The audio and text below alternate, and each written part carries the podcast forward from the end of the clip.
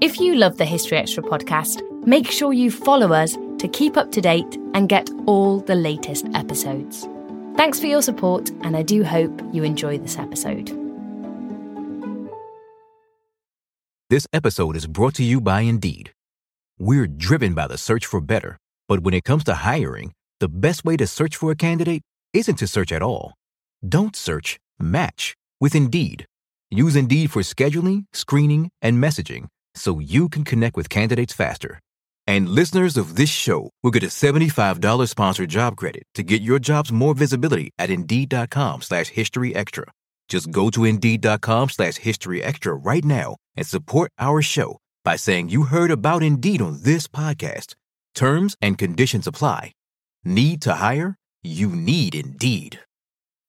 When you need mealtime inspiration, it's worth shopping Kroger, where you'll find over 30,000 mouthwatering choices that excite your inner foodie. And no matter what tasty choice you make, you'll enjoy our everyday low prices, plus extra ways to save, like digital coupons worth over $600 each week. You can also save up to $1 off per gallon at the pump with fuel points. More savings and more inspiring flavors make shopping Kroger worth it every time. Kroger, fresh for everyone. Fuel restrictions apply. Hi there, I'm Dave, Content Director for the History Extra podcast. I hope you don't mind this little interruption. We've welcomed a lot more listeners to our podcast over the past few months, and we're delighted and really grateful to have you on board. Thing is, we'd love it if a few more of you headed over to our website, historyextra.com, to check out some of our content there. We have thousands of features covering a wide variety of historical topics on the site, from ancient Rome through medieval Europe and right up to the 20th century. We've just released some exclusive podcasts onto the site too. These are recordings of lectures given at our 2019 History Weekends, and they include talks from Dan Jones on the Crusades, Janina Ramirez on medieval Wonder Women, Nicola Tallis on Margaret Beaufort, and Peter Caddick Adams on D Day. Just head over to historyextra.com forward slash exclusive hyphen podcasts to have a listen. I hope you enjoy them and I hope you carry on listening to this podcast too. Thanks again.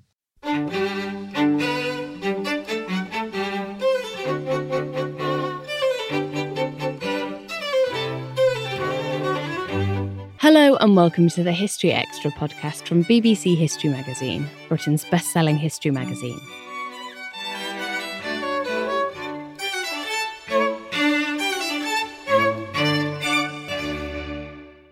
I'm Ellie Cawthorne. In the latest in our Everything You Wanted to Know series, we're answering your questions on Britain's battlefields. The expert this time round is Julian Humphrys, and he's talking to BBC History Magazine content director David Musgrove.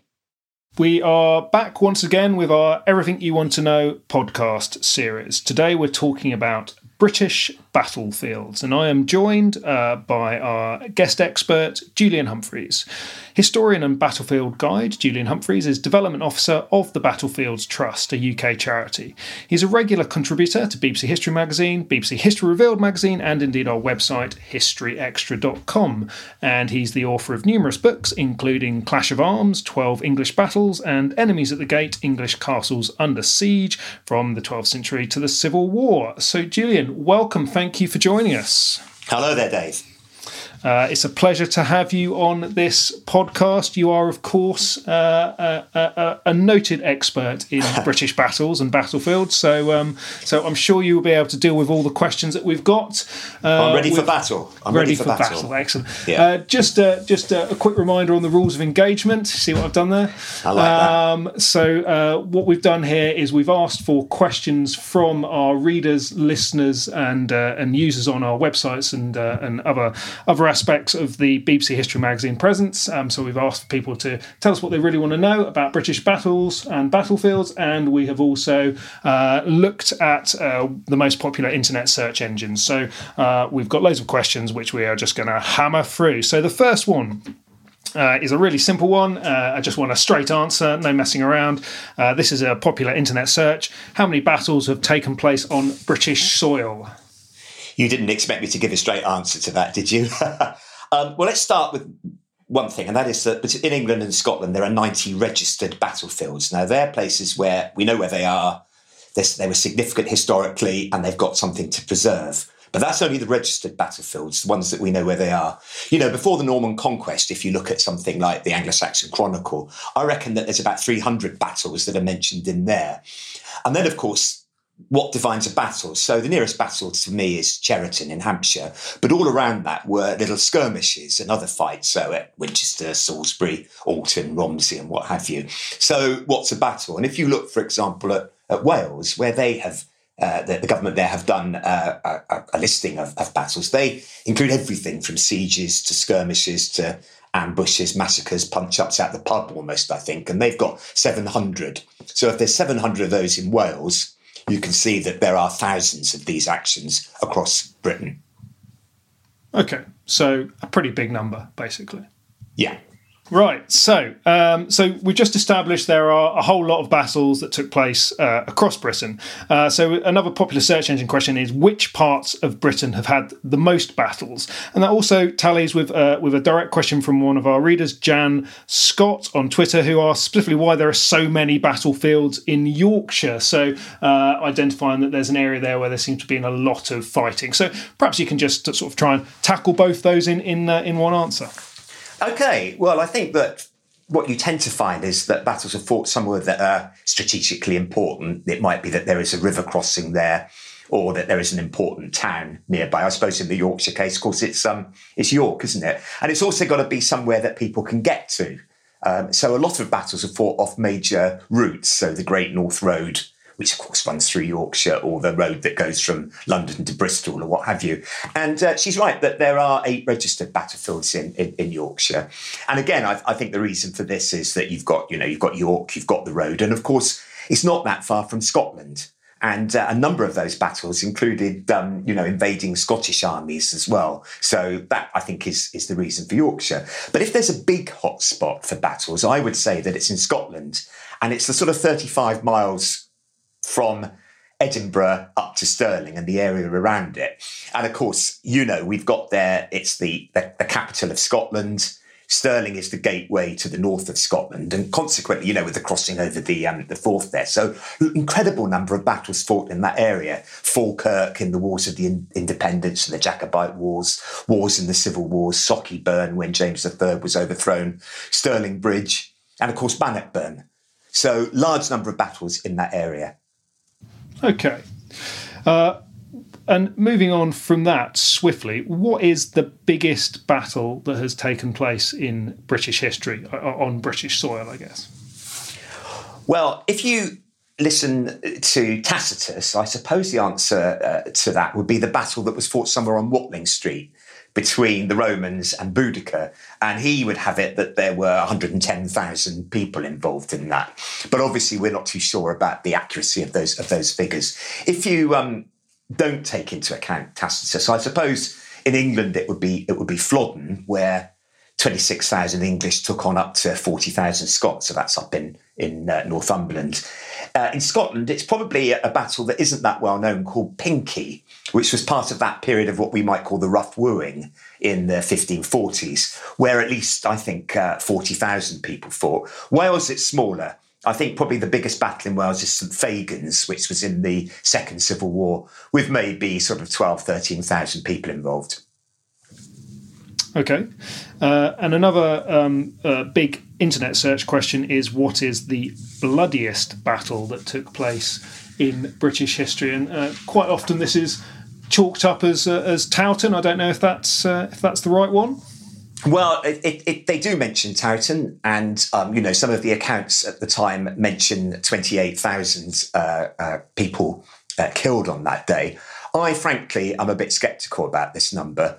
Um, I think that you know the chroniclers quite often like to exaggerate in order to give something an importance, and I think that to lose what would have been three to four percent of the sort of fighting population in a day um, would have been somewhat difficult. I don't think you could have got that number of people there to fight in the first place. So if it isn't Towton, um, what is it? Well, again, I suppose you it might be uh, Tacitus's battle on Watling Street or quite possibly it was in fact Flodden, where I think the casualties on both the English and the Scottish side were well over um, uh, 10,000. Terrible figures when you think about it. Um, anyway, yeah. Yeah, yeah. I mean, uh, I, I, suppose the, the, problem here is generally is just it's very hard to establish numbers when uh, we're talking about days when there weren't, uh, you know, accurate statistics. Simply aren't a thing, are they? No, they're not. I mean, what some of the accounts, or at least one of the accounts, claims that the heralds counted uh, 28,000 dead. Well, we know that the dead, this is at Towton, and we know that the dead at Towton were scattered over 26 square miles. So there is no way that the heralds could have ridden round, you know, with their with their uh, their notes there to gather up that that information. You know, so it's it, it's clearly not that they were counted at the time. It's it's, it's clearly a, a statement, perhaps without any kind of backing to it. I think. Okay, uh, and just talking about Towton, there you've you've helpfully anticipated a question that we are going to talk about down the track from Paul broadly on Twitter, who asked whether there was any more that we could say about the uh, actual death toll on Towton. I think you've just you've just talked about that, so we will move on. We'll move on to uh, Colin Stanton's question, and Colin uh, very politely says, "Hello. Uh, in which UK battle did the smallest number of combatants defeat the largest number of combatants?" So I don't know if uh, if well, I mean it's on a similar vein to what we've just talked about, but I don't know if there's any way of establishing. yeah, it's a good it's a good question. Um, again, I keep ending up going back to Watling Street, you know, and if if um, the Roman army at, uh, at, at Watling Street, this is in AD 60 or AD 61, if that was round about 10,000, Tacitus says that the um, opposition, so Boudicca's forces, were 100,000 and another source says 200,000. Well, in that case, you know, they're outnumbered uh, 10 to 1. So that's uh, quite a, a difference. Um, but I suppose if you move on from that to, to battles where we, we know a little bit more, perhaps actually it's the Battle of, of, um, of Solway Moss, which was fought in 1542 north of Carlisle when a, a Scottish raiding army of, of 18,000 was sent packing by 3,000 English borderers. So they're at six to one. It wasn't completely a formal battle. The borderers sort of did hit and run tactics. You might be interested to know that one of their, or two of their commanders were called Musgrave. So whether they are ancestors of yours and the spelling of the name has changed, I don't know. Are you I mean, a borderer? Well, I mean, we, we uh, I'm sure our listeners will be very interested in, in the genealogy of Musgrave and Musgrave. I think that, you know it is they are border reivers, aren't they? The, yeah. the, the yeah. Musgraves. So yes, I, yes. I, uh, yeah. I, you know, I, I, like to think that I uh, that I've got some some ancestry going on there. Um, but I think uh, Musgrave actually means grove of mice, which uh, is slightly less uh, less impressive, isn't it? Um, yeah, but but there we are. So that's six to one, isn't it? You know, yeah. eighteen. So maybe that's the answer to that. I think. Yeah. Okay. Um, you, we've looked at this uh, just a little bit in your in your first answer, but uh, maybe try and try and answer it uh, as succinctly. Gary Beach on Twitter asked, "What actually constitutes a battle? What's the difference between a skirmish and and a and a, and a battle?" Well, I think if we go to the easiest thing to do, I suppose, is to go to historic England and see what they say about it. What's their register say? And they say that a battle is something that's fought between wholly or largely formed bodies of men deployed under a formal command. So, in other words, they're kind of drawn up to, to fight. Whereas skirmishes tend to be fought by forces in a more irregular way, uh, especially between sort of troops that have been detached from the main army. There are, of course, exceptions to this, but I think it's a reasonably good uh, rule of thumb to, to use that as the definition. Okay. Okay. Uh, let's move on to uh, Anne Ramon's uh, question. Would you say the actual location of battlefields were selected uh, by the defenders or the aggressors in a conflict? Um, she she uh, posits that it's probably the defenders who were able to choose the terrain and and had most to lose. I don't know if if you can talk about about battlefield location. Oh, I, again, it's a, it's a rather annoying answer, but obviously it varies on, on the circumstances at the time. I mean, sometimes, you know, armies will just run into each other. I think that may well have happened, for example, at the Battle of Stoke, you know, the last battle of the of the Wars of the Roses, when um, Henry VII's army ran into the rebels up um, the Fosse Way. Uh, sometimes uh, an army can be strategically on the offensive, but then take up a defensive position, if you see what I mean. Um, and uh, sometimes, you know, you want a good defensive position, but it doesn't want to be too strong.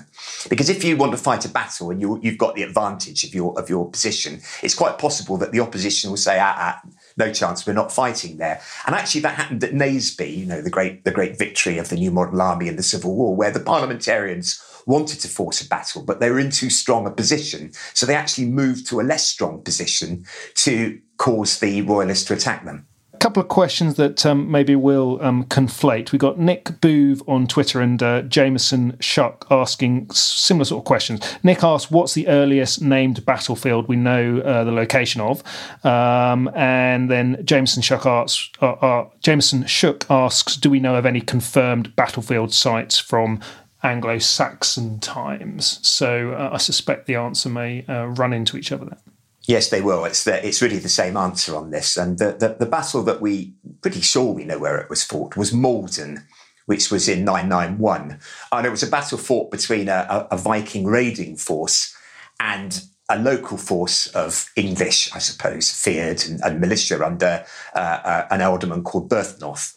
And we know where it was, we have a good idea where it was. Inevitably, people will come up with their own interpretations of exactly where it was fought. But the reason why we know where it was was that there was a, a remarkable poem that was written about it not that long afterwards. And it, it goes into all sorts of detail about the topography that we can then match up with the area around Maldon itself in, in Essex. And there's a it's famously there's a sort of a causeway involved, isn't there, where uh, where Byrhtnoth sort of allows the uh, the Vikings to come through. Exactly, you know, so you kind of look for the causeway, and, uh, and it gives you a little bit of a clue. And they talk about the river in that as well. Yeah, so that, that that's right. It was it, there's an example, I suppose, of a of an arranged battle where the defenders pull back to enable the the attackers to come and fight them. Because I suppose if um, hadn't defeated the uh, the Vikings there, or, or he, he, he hadn't let them fight, they'd have just sailed off and fought somewhere else. Mm, yeah. Okay. Lots of lots of problems uh, with yeah. countering the, the Viking threat at, at that yes. uh, at that time. Yeah. Um, moving on a bit uh, in time from that one, uh, Johnny H from Facebook asks, "Where do where do you believe the true Battle of Hastings site is, if not the current one?" And uh, and I think he's alluding there to uh, to some theories that have been posited recently that the battle site may be elsewhere from where it's traditionally deemed to be. Well, I think that the traditional site is the is the actual site. Um, I think there's been a number of, uh, of, of suggestions over the years, you know, about where it was, including Time Team, who rather disingenuously suggested it was fought at a, a mini roundabout. Quite famously, the papers had a field day with that. Although I, I, have to say, had they turned their cameras round 180 degrees, they would have seen the Abbey, which is the traditional site, about 200 yards away. So that's quite interesting the way they chose to portray that. But no, I'm pretty I'm, I'm pretty sure that the battle was fought on on the uh, the site where the abbey is. The sources at the time say this. You wonder why on earth you would build an abbey in such a daft location if it wasn't to mark something. And it's interesting that that all the other uh, suggestions they have to ignore that point, and they tend to sort of cherry pick bits of information out of the sources to support whatever conclusion they've come to. So I'm I'm going pretty firmly, as I think all historians do, for the fact that the Battle of Hastings was fought where Battle Abbey is today. Okay, uh, next question, and this is from Hilary Harrison uh, at Barnet Museum. So um, uh, she she has an understandable interest in the Battle of Barnet, 1471, which she says was a really key battle in the Wars of the Roses, uh, and um, she she goes into quite a lot of detail about it. But she says the location of the battle is still not certain, but was definitely fought at Barnet. And she asks, why do you think the Battle of Barnet is so relatively unknown and underreported? Do you agree with that? I do actually. I, I, remember one of the first things that I did for your for your website was uh, I went to Barnet and asked people if they knew, you know, what had happened there in 1471, and actually very few people did. Um, but I would say that a large number of our battles are relatively unknown. You know, if you went out and asked people in the street to name battles, I think it's very unlikely that other than Bosworth, uh, people would would name any other battle from the Wars of the of the Roses. But why is it unknown? Well, I think perhaps that that's changing, to be honest. Um, and if you look at Tewkesbury, which was the other battle that was fought in 1471, you know, that, that battle is, is, is now very much part of the definition of the town there. And they have a ph- phenomenal medieval festival. They've got banners up in the summer of all the participants, their coats of arms. And something similar is now happening at Barnet. You know, they have a, a, a festival uh, that they've started to do, and they are starting to put the banners up. So I think it's uh, that the reason why it's not so well known, even locally, is that there wasn't that push until relatively recently to make it well known. But that has all changed now, and uh, I have high hopes for Barnet, actually. Okay, good stuff. Right, Louise Whitaker asks, What do you consider to be the most important British Civil Wars battle in aiding Oliver Cromwell's rise to prominence? Well, that's uh, a very good question, actually, and uh, and it's one of the things we need to remember about battlefields that quite often, you know, many of our leaders, their rise to prominence was started on the battlefield, and the great example of that, as Louise Whitaker has said, there is um, is Oliver Cromwell, and it, it, it's there's sort of two sides to it. I, I might say one is that his victories on the on the battlefield. Don't forget, he started the Civil War as something of a, of a minor player, but each battle, you know, he seemed to rise in, in, in prominence. That, that those victories gave him the opportunity to intervene in politics, but it also gave him the inclination to do because being a Calvinist, you know, he saw God's will being shown by what happened. And so each of these victories, he would have seen them as evidence of God being sort of on his side. So it is. It, these battles are important too, but I see them a bit like a ladder. Really, you know, you're going up a ladder, and if you miss your footing at any stage on that ladder, you're going to fall to the bottom again. And to a certain extent, the answer then is that every battle that Cromwell fought uh, was important. But I'll mention, I suppose, three very quickly. One is Winceby in 1643, and that's important because Cromwell was nearly killed at it. He was unhorsed, and a, a cavalier officer could have actually killed him but he decided to take him prisoner, and then Cromwell was very quickly freed in the in the, the, the, the fight. But that could have been the end of Cromwell's career very easily. The next I would mention is Naseby. Naseby, 1645, such an important battle because I fear that that was the one that I feel that that's the one that that won Parliament the Civil War. No victory, no Cromwell. And finally, I think um, 3rd of, uh, of September 1650, um, up at Dunbar where he defeated uh, the, the, the, Scots against the odds, I should say. And that had that that bit of fighting, I think, had big effects not just on Cromwell's career, but on the relationship of the constituent parts of what would become the United Kingdom later. So there we are. Okay, brilliant. Right, uh, leaping on. Uh, John at uh, Rock Gods on Twitter, the excellently named John at Rock Gods. Uh, he tells us, uh, Hi, I live in Reading, which is relevant. Uh, and it then goes on to say, The Battle of Broad Street was apparently the only battle, and this is um, his words, of the bloodless, glorious revolution. He tells us it used to be celebrated in the town in Reading, and he says that many residents now would not be aware of it. So he wonders how one would how how one would go about raising the profile of this and other forgotten sites, which you have talked about a bit. But perhaps you could just tell us about this Battle of Broad Street and a bit more about the the revolution of of 1688 and whether it was indeed bloodless as as John at Rock Gods um, suggests. Well, it, it, was relatively bloodless, although um, James II was incapacitated with a severe nosebleed for a couple of days. But I digress there. Um, well, what can we say about, about 1688? I mean, we often say, don't we, that 1066 was the last time that this country was conquered by a, by a foreign army, a foreign power. But we forget 1688. And however I think we spin it, the reality is that a Dutch army uh, landed down in the southwest. James II's English army, English Irish army, uh, lost faith in him. He lost faith in it. And it sort of melted away, and James lost his nerve and, and fled. Uh, but there was an attempt to block the Dutch advance upon London at Reading. Um, I, I, think actually Daniel Defoe writes about it in one of his, one of his books. Uh, Daniel Defoe who I think had been involved in the uh, in the Monmouth rebellion uh, many years before. And it seems that the that the royalists tried to to, to block the uh, the advancing Dutch at Reading. The locals didn't like the royalist army. There seems to have been the fact that they may or may not have been Irish troops, and at that time there was a great fear of Irish Catholicism amongst at least part of the of the nation. Uh, so it looks as though the uh, the advancing Dutch had a bit of local support, and they were able to drive this uh, this force back. It's, it's, it's a skirmish, really. It's uh, it's not a, a, major action. But how would we how would we uh, make it better known? Well, I suppose you know you, you, there are a number of things you could do. Perhaps have a reenactment at the time of the uh, of, of, of the battle. I think it was fought in December, as far as I remember, uh, that, that battle. Um, maybe have a memorial service in the local church. I think that's a, always a good thing to do. The other thing I would say, I, I do know uh, Reading fairly well. Broad Street, where it was fought, there's an enormous shopping mall there. great big thing um, in, in the middle of it. And I'm sure it's got vacant shops. And if it doesn't now, I suspect it will do in, in the next year or so. And I would suggest actually um, get, getting onto the people that organise or, or, run that shopping mall and say, can we have use of one of these these shops, you know, the windows of it or whatever, to put a bit of an exhibition in. So I think that's what I would do to raise the profile.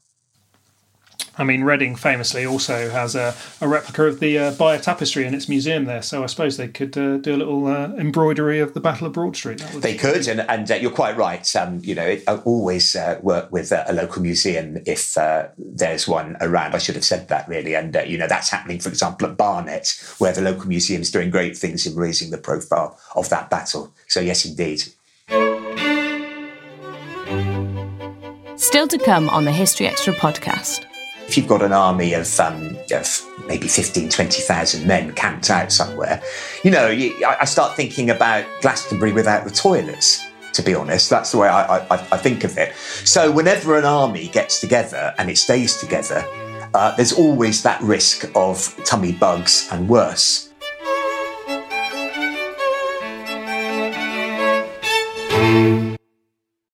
This episode is brought to you by Indeed. We're driven by the search for better. But when it comes to hiring, the best way to search for a candidate isn't to search at all. Don't search, match with Indeed. Use Indeed for scheduling, screening, and messaging so you can connect with candidates faster. And listeners of this show will get a $75 sponsored job credit to get your jobs more visibility at Indeed.com slash History Extra. Just go to Indeed.com slash History Extra right now and support our show by saying you heard about Indeed on this podcast. Terms and conditions apply. Need to hire? You need Indeed. We don't always realize just how much our negative thoughts and experiences stick with us and weigh us down. You may find your brain constantly running through a highlight reel of bad moments. That comment your friend made last week that hurt your feelings. That frustrating thing your mum does. Or that silly thing you said in a meeting. Maybe it's time to get it all off your chest, whether it's a tiny annoyance or something much bigger. Talking about it can give you some relief and lead you to a potential solution. That's where therapy comes in. It's a safe space to share whatever's weighing you down and learn to process it so your internal highlight reel can focus on the good stuff. And BetterHelp offers affordable online therapy on a schedule that works for you. Connect with a licensed therapist by text, phone, or video call Start the process in minutes and switch therapists anytime. Let it out with BetterHelp. Visit betterhelp.com slash historyextra today to get 10% off your first month. That's betterhelp, H-E-L-P dot com slash historyextra. Okay, so uh, next question is from Pete Harrison at Big Pete 1973 on Twitter, and he asks, "Are there any? Uh, well, I'm going to stick in an extra word, major. Are there any major battlefields that we are still not exactly sure of their location?" Well, I guess two come to mind straight away. One is the one that I've been alluding to a lot in this, uh, in this, and that's um, Watling Street in AD 60 or AD 61. But the other one, and one that's been in the news quite a bit over the last uh, year or so, is Brunanburh, which was fought in in 937. And it was the battle that really helped Athelstan of Wessex sort of consolidate his hold on England. But it may have also sort of stopped him from formally sort of uh, taking over the whole of Britain. Now, we're not absolutely sure where that is. Um, there have been suggestions that it's in Scotland, in Yorkshire, and on the Wirral. And in fact, there have been finds on the Wirral which do suggest that there was some form of battle at that, at that period fought there, although whether that's Brunanburh or something else, uh, I don't know. Perhaps I could say that uh, more recently, one battle where we didn't know where it was was Bosworth um, because the account that was given at the visitor centre and in the modern history books just didn't fit in with the landscape.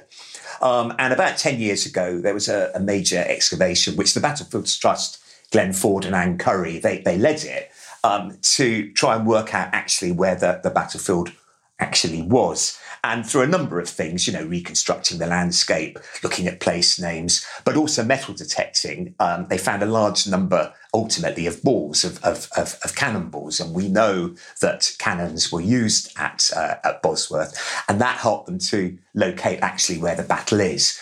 I don't think that it goes far enough for us to say how it was fought or exactly who was where. I don't think the sources allow us to, to do that. But we do now, I think, have an idea of where it is. And it's perhaps about, you know, a mile and a half, two miles from the visitor centre. Yeah, I, I, remember the day when you dropped me an email about that, saying there'd been a, an exciting find of a yeah. uh, a boar's uh, badge that uh, obviously might link to to Richard III, and and uh, we had a, a, chat about that, and then uh, leapt into action and started thinking about how we could cover Bosworth, and then uh, and then of course that all led to Richard III being found under the car park eventually, and and all that followed after that. So yeah, interesting it's, it's times. It did. It's done so much to, to raise interest, I think, in, in that period. You know, yeah, the boar badge. I mean, it was the original smoking gun, isn't it? If you wanted to find something on that battlefield, um, it would be a, a, a boar badge in many ways. Although I should say that the leader of the uh, of the Tudor uh, army at that, or the vanguard of the Tudor army, who was John de Vere, Earl of of um, Oxford, his badge was also a boar. So who knows what we found there? Okay, fair enough. yeah. Right, right. Staying, staying with Bosworth, uh, we got a question from uh, Simon Marsh at Push of Pike sixteen forty two on Twitter, uh, who asks, following the decision to allow development of part of Bosworth battlefield, um, do you think that protection of battlefields in the UK is adequate, and what can we do to help preserve our rich battlefield heritage? Well, it's a good question and an important question. And I think you know what I'm going to say here, actually. I mean, I think that if a key part of one of our, perhaps one of our top five most important battles in the country can be damaged in that way, clearly there's not adequate protection.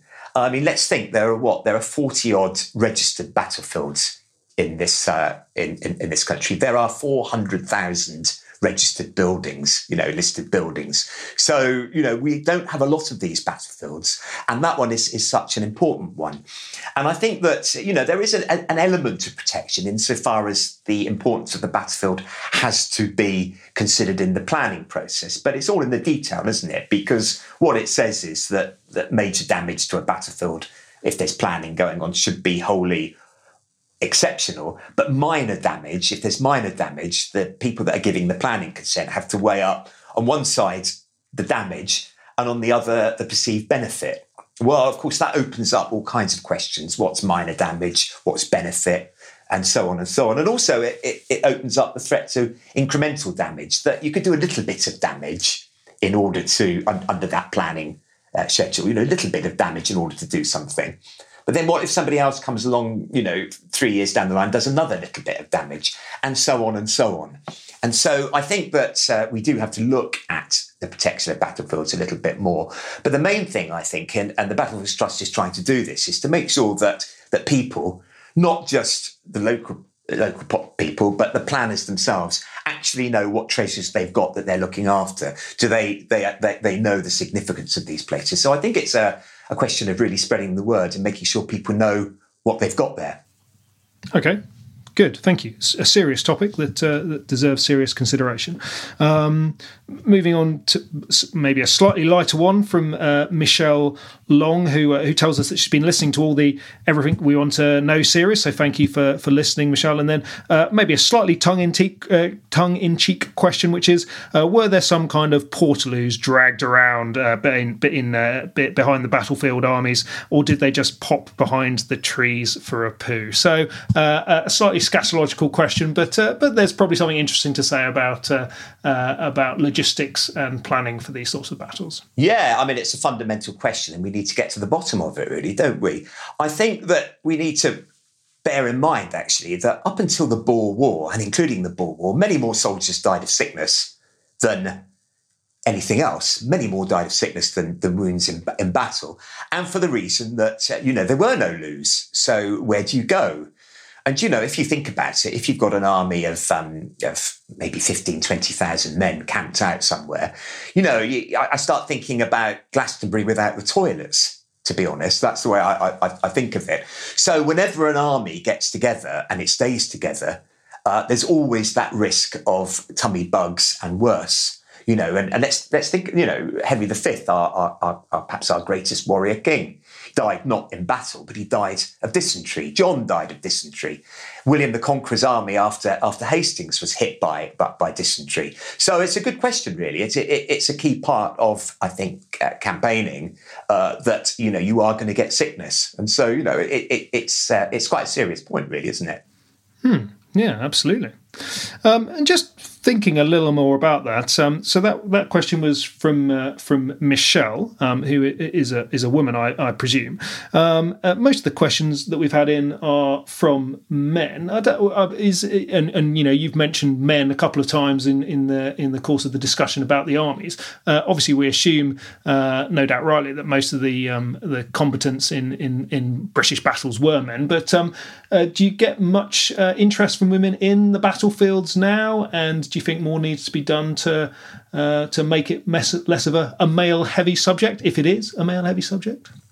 Um, I don't know to what extent it is. To be absolutely frank, I mean, the, the, the obviously the chair of the of the Battlefields Trust is a, a, a, woman, Professor Anne Curry, who is probably our greatest 15th century military historian in, in many ways. I reckon a number of those questions. I'm just thinking back about the ones you asked. Quite a few of them were actually asked by women uh, to, to, be honest. I think it is, to a certain extent, it is a, a, a male dominated subject. But you know, when I think about the walks that I do, etc., you do get a, substantial number of um, of, of, women who t- who turn up on it, um, and so I, I, I, suppose there are many things that people can be interested in, and perhaps men do veer towards the the, the military uh, to uh, some extent. But I think battlefield history is about more than just the battlefields. It's more often about local history. And people come into it because they're interested to know about the history that's all around where they live. So, you know, for example, uh, when I do walks at Maldon, you get an extremely diverse number of a group of people that come on it because they want to know about their about the history of their area. And so I think, and it's the same when you um, when you when I think when you do tours and when, when one talks about battles, you know, you don't want necessarily to be doing great long tactical analyses of which which regiment was where etc you want to bring out the human story.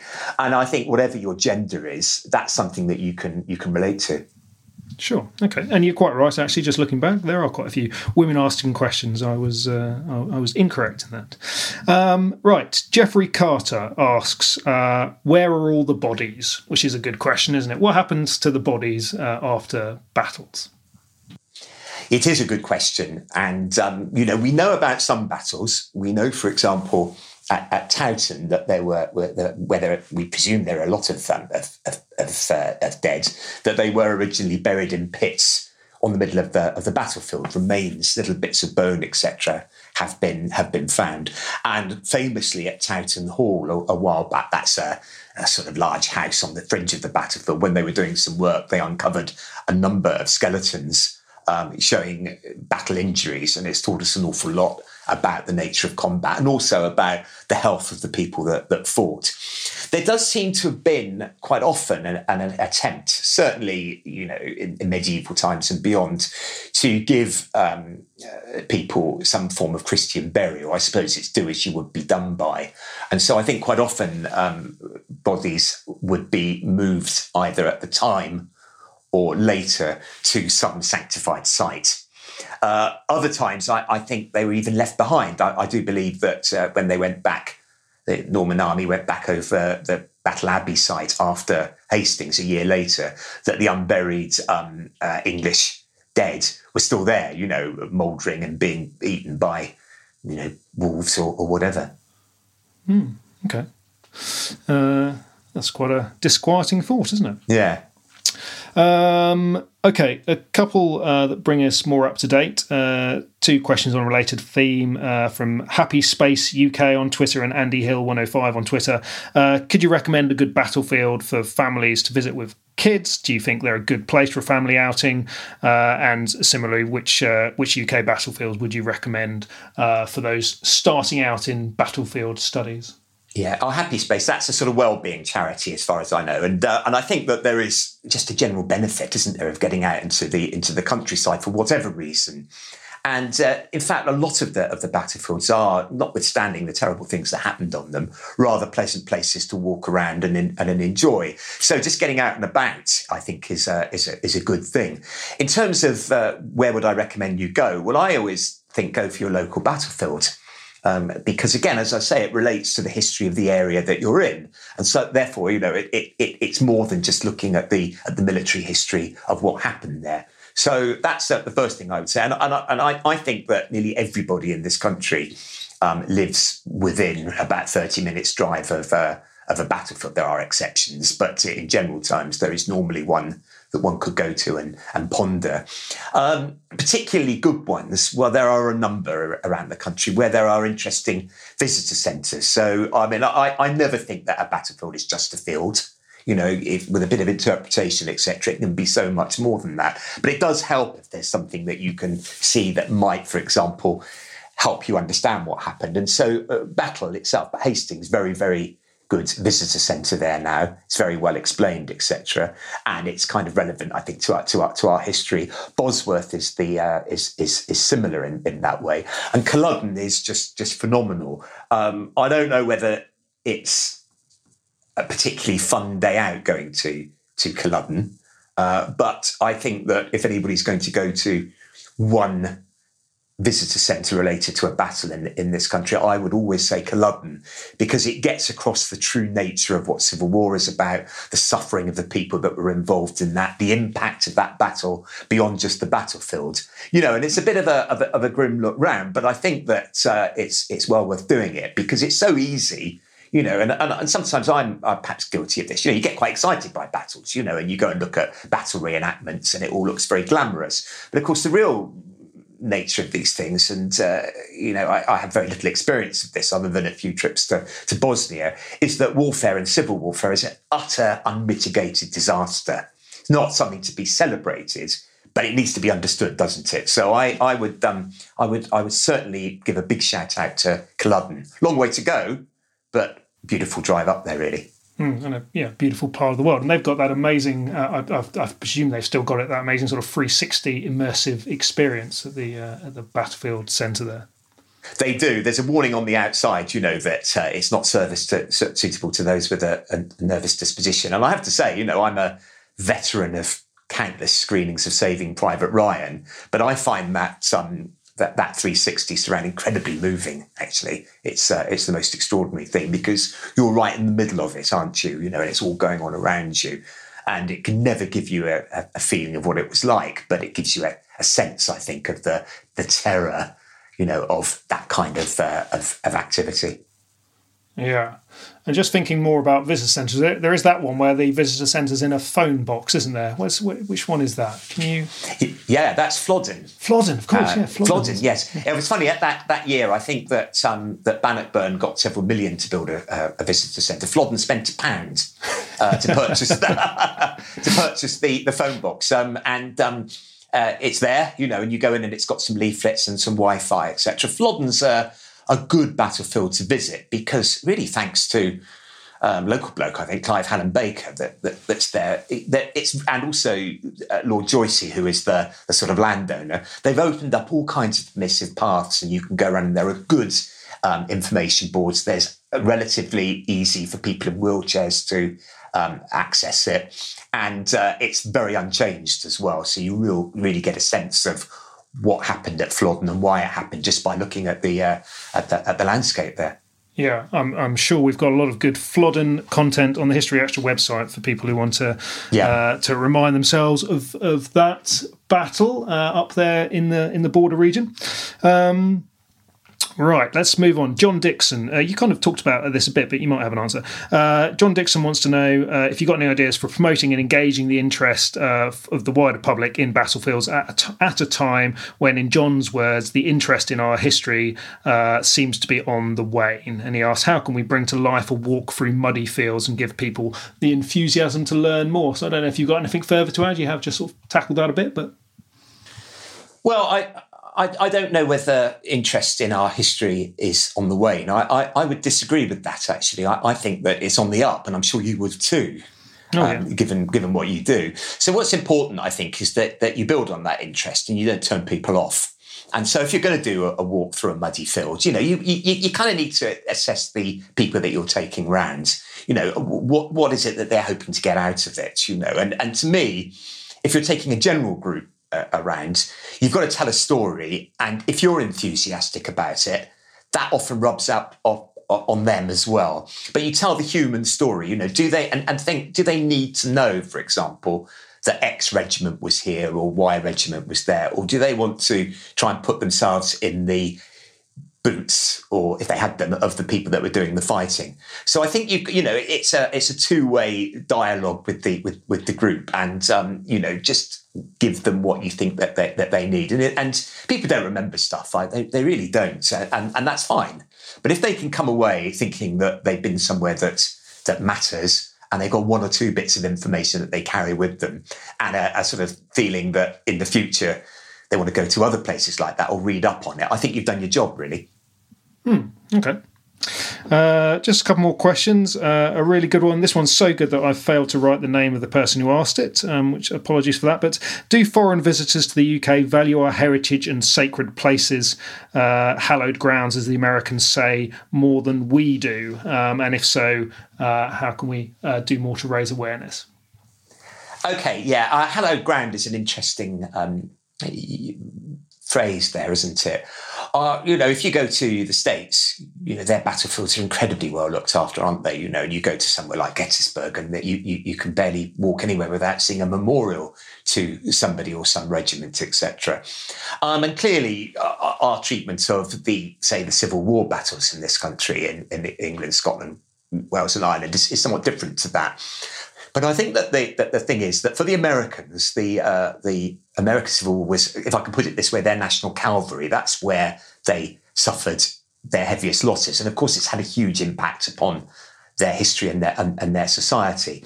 Uh, for us, I would say that our that, that our national cavalry was particularly the First World War. And of course, if you go over to uh, Flanders or you go to Ypres, or indeed Second World War, you go to somewhere like um, Normandy or, or, or whatever, there, there's great interest, and of course, with the brilliant work of the Commonwealth War Graves Commission, the the, the areas are extremely well looked after. Um, and I suppose it's easier in, in that sense because they're people that are almost, they're not quite, but they're almost within living memory, aren't they? They are ancestors that we know. Well, of course, our ancestors fought at whether it's Flodden or it's Sedgemoor or it's Naseby or it's Barnet. You know, our ancestors are there, but we don't really know who they are. So we lose that personal connection.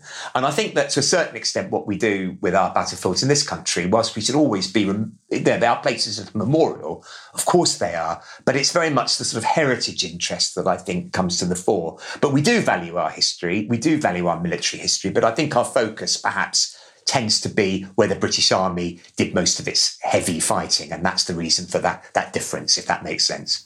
Hmm.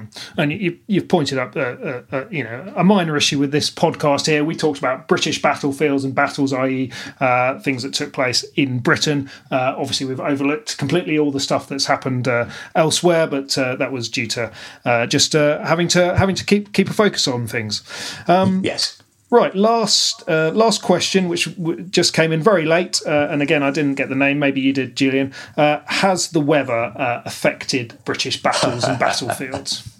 It's a, a, really good question, actually, and I'm glad it came in. I saw it; it was by some bloke called um, Sean Rabbit. Um, I, I, seem to remember the name stuck in my mind actually, but it was it was a very very good question, and, and, it's particularly relevant because the day we were recording this, you know, you go back to 1944, and um, the weather forecasts were trying to work out whether it was safe to try and undertake the crossing over to Normandy. But yes, of course, it has had a huge impact on um, on battles in, in this country. And you know, when you know the weather and the landscape, they're they're linked, aren't they? And and uh, you know, I could come up, up with a list as, as, as long as your arm on this, but I'll mention just, just one or two. So, for example, at Northampton in 1460, the Lancastrians had lots of guns there, but they couldn't fire because it all got wet.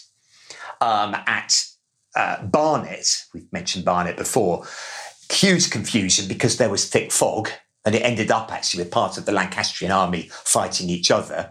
At Towton, there was a huge blizzard and, and a high wind, which meant that all the Lancastrian arrows fell short. So that had quite a, an impact. You go through to the civil wars, Nantwich, 1644. Uh, the royalist army got split in two because there was a sudden uh, thaw and the bridge between the two sides of their um, of their armies had been quite sort of uh, snowy. The bridge that gathered their two armies together, it got swept away, which caused them no end of problems. And I guess I could finish with perhaps my favourite, and that's Mortimer's Cross in 1461, when it was fought in the winter of 1461, and it was incredibly cold. There was ice in the air, and they had, as a result of that, um, a, an effect which is known as a parhelion, which is where you see like three suns in the sky. And if we believe the chroniclers, uh, the Lancastrians were kind of filled with woe and dismay at this. But the Yorkists, under the future Edward IV, he said, no, no, this is evidence that the Holy Trinity is on our side. And inspired by this, the Yorkists went on and won the battle. I should say that what I know about Edward IV uh, suggests that the Holy Trinity was very rarely to the forefront of his mind. So maybe somebody whispered it in his ear or they added it later. But an interesting thing there. So good question. And it's absolutely true. The weather is um, quite uh, fundamental in so many of our battles. Okay, we have got to the end of our list. So, Julian, thank you so much for taking us on a tour of uh, British battlefields. I've never, I've never yet been on an actual guided tour with you on a British battlefields, but it feels like uh, uh, we've we've had a taste of it here, and I'm sure uh, if uh, if uh, opportunity arises for anybody to go on a tour with with Julian Humphrys, then I think you would agree that it will probably be good to do and an interesting and engaging experience. Um, just a, a, quick reminder that we do have loads of material that Julian's written on battlefields and battles on our website, History Extra, covering you know Flodden, Culloden, Bosworth, all sorts of things like that. And we had a a, a podcast which you may well be interested in in, the Everything You Want to Know series, uh, which we did a few weeks ago uh, from Professor Mark Stoyle, talking about the civil wars, which would obviously um, uh, uh link into this quite nicely. Um, Julian, remind me what's the website of the Battlefields yes. Trust? So it's www.battlefieldstrust.com. And on there, there's a resource centre, and you've got information about um, all of the, the, the, major battles in England and Scotland. And also, there's a, a, sort of education page with materials you can download either by teachers or by parents that want to give um, their kids something to do. So there's, a, there's stuff for everybody on that website. Good stuff. Julian Humphrys, thank you very much. Thank you. That was Julian Humphrys. If you found today's podcast interesting, then please do drop us a line with ideas of topics and historians that you'd like us to include in the series. You can do that on our social media channels at History Extra. Thanks for listening. This podcast was produced by Ben Hewitt and Jack Bateman. We'll be back tomorrow when I'll be speaking to Helen McCarthy about the history of working mothers.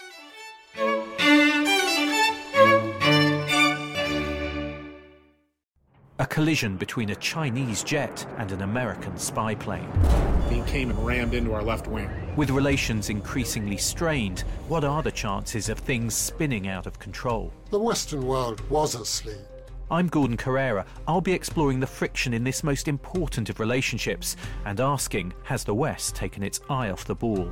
You cannot ignore China. From BBC Radio 4, this is Shadow War China and the West. Listen wherever you get your podcasts.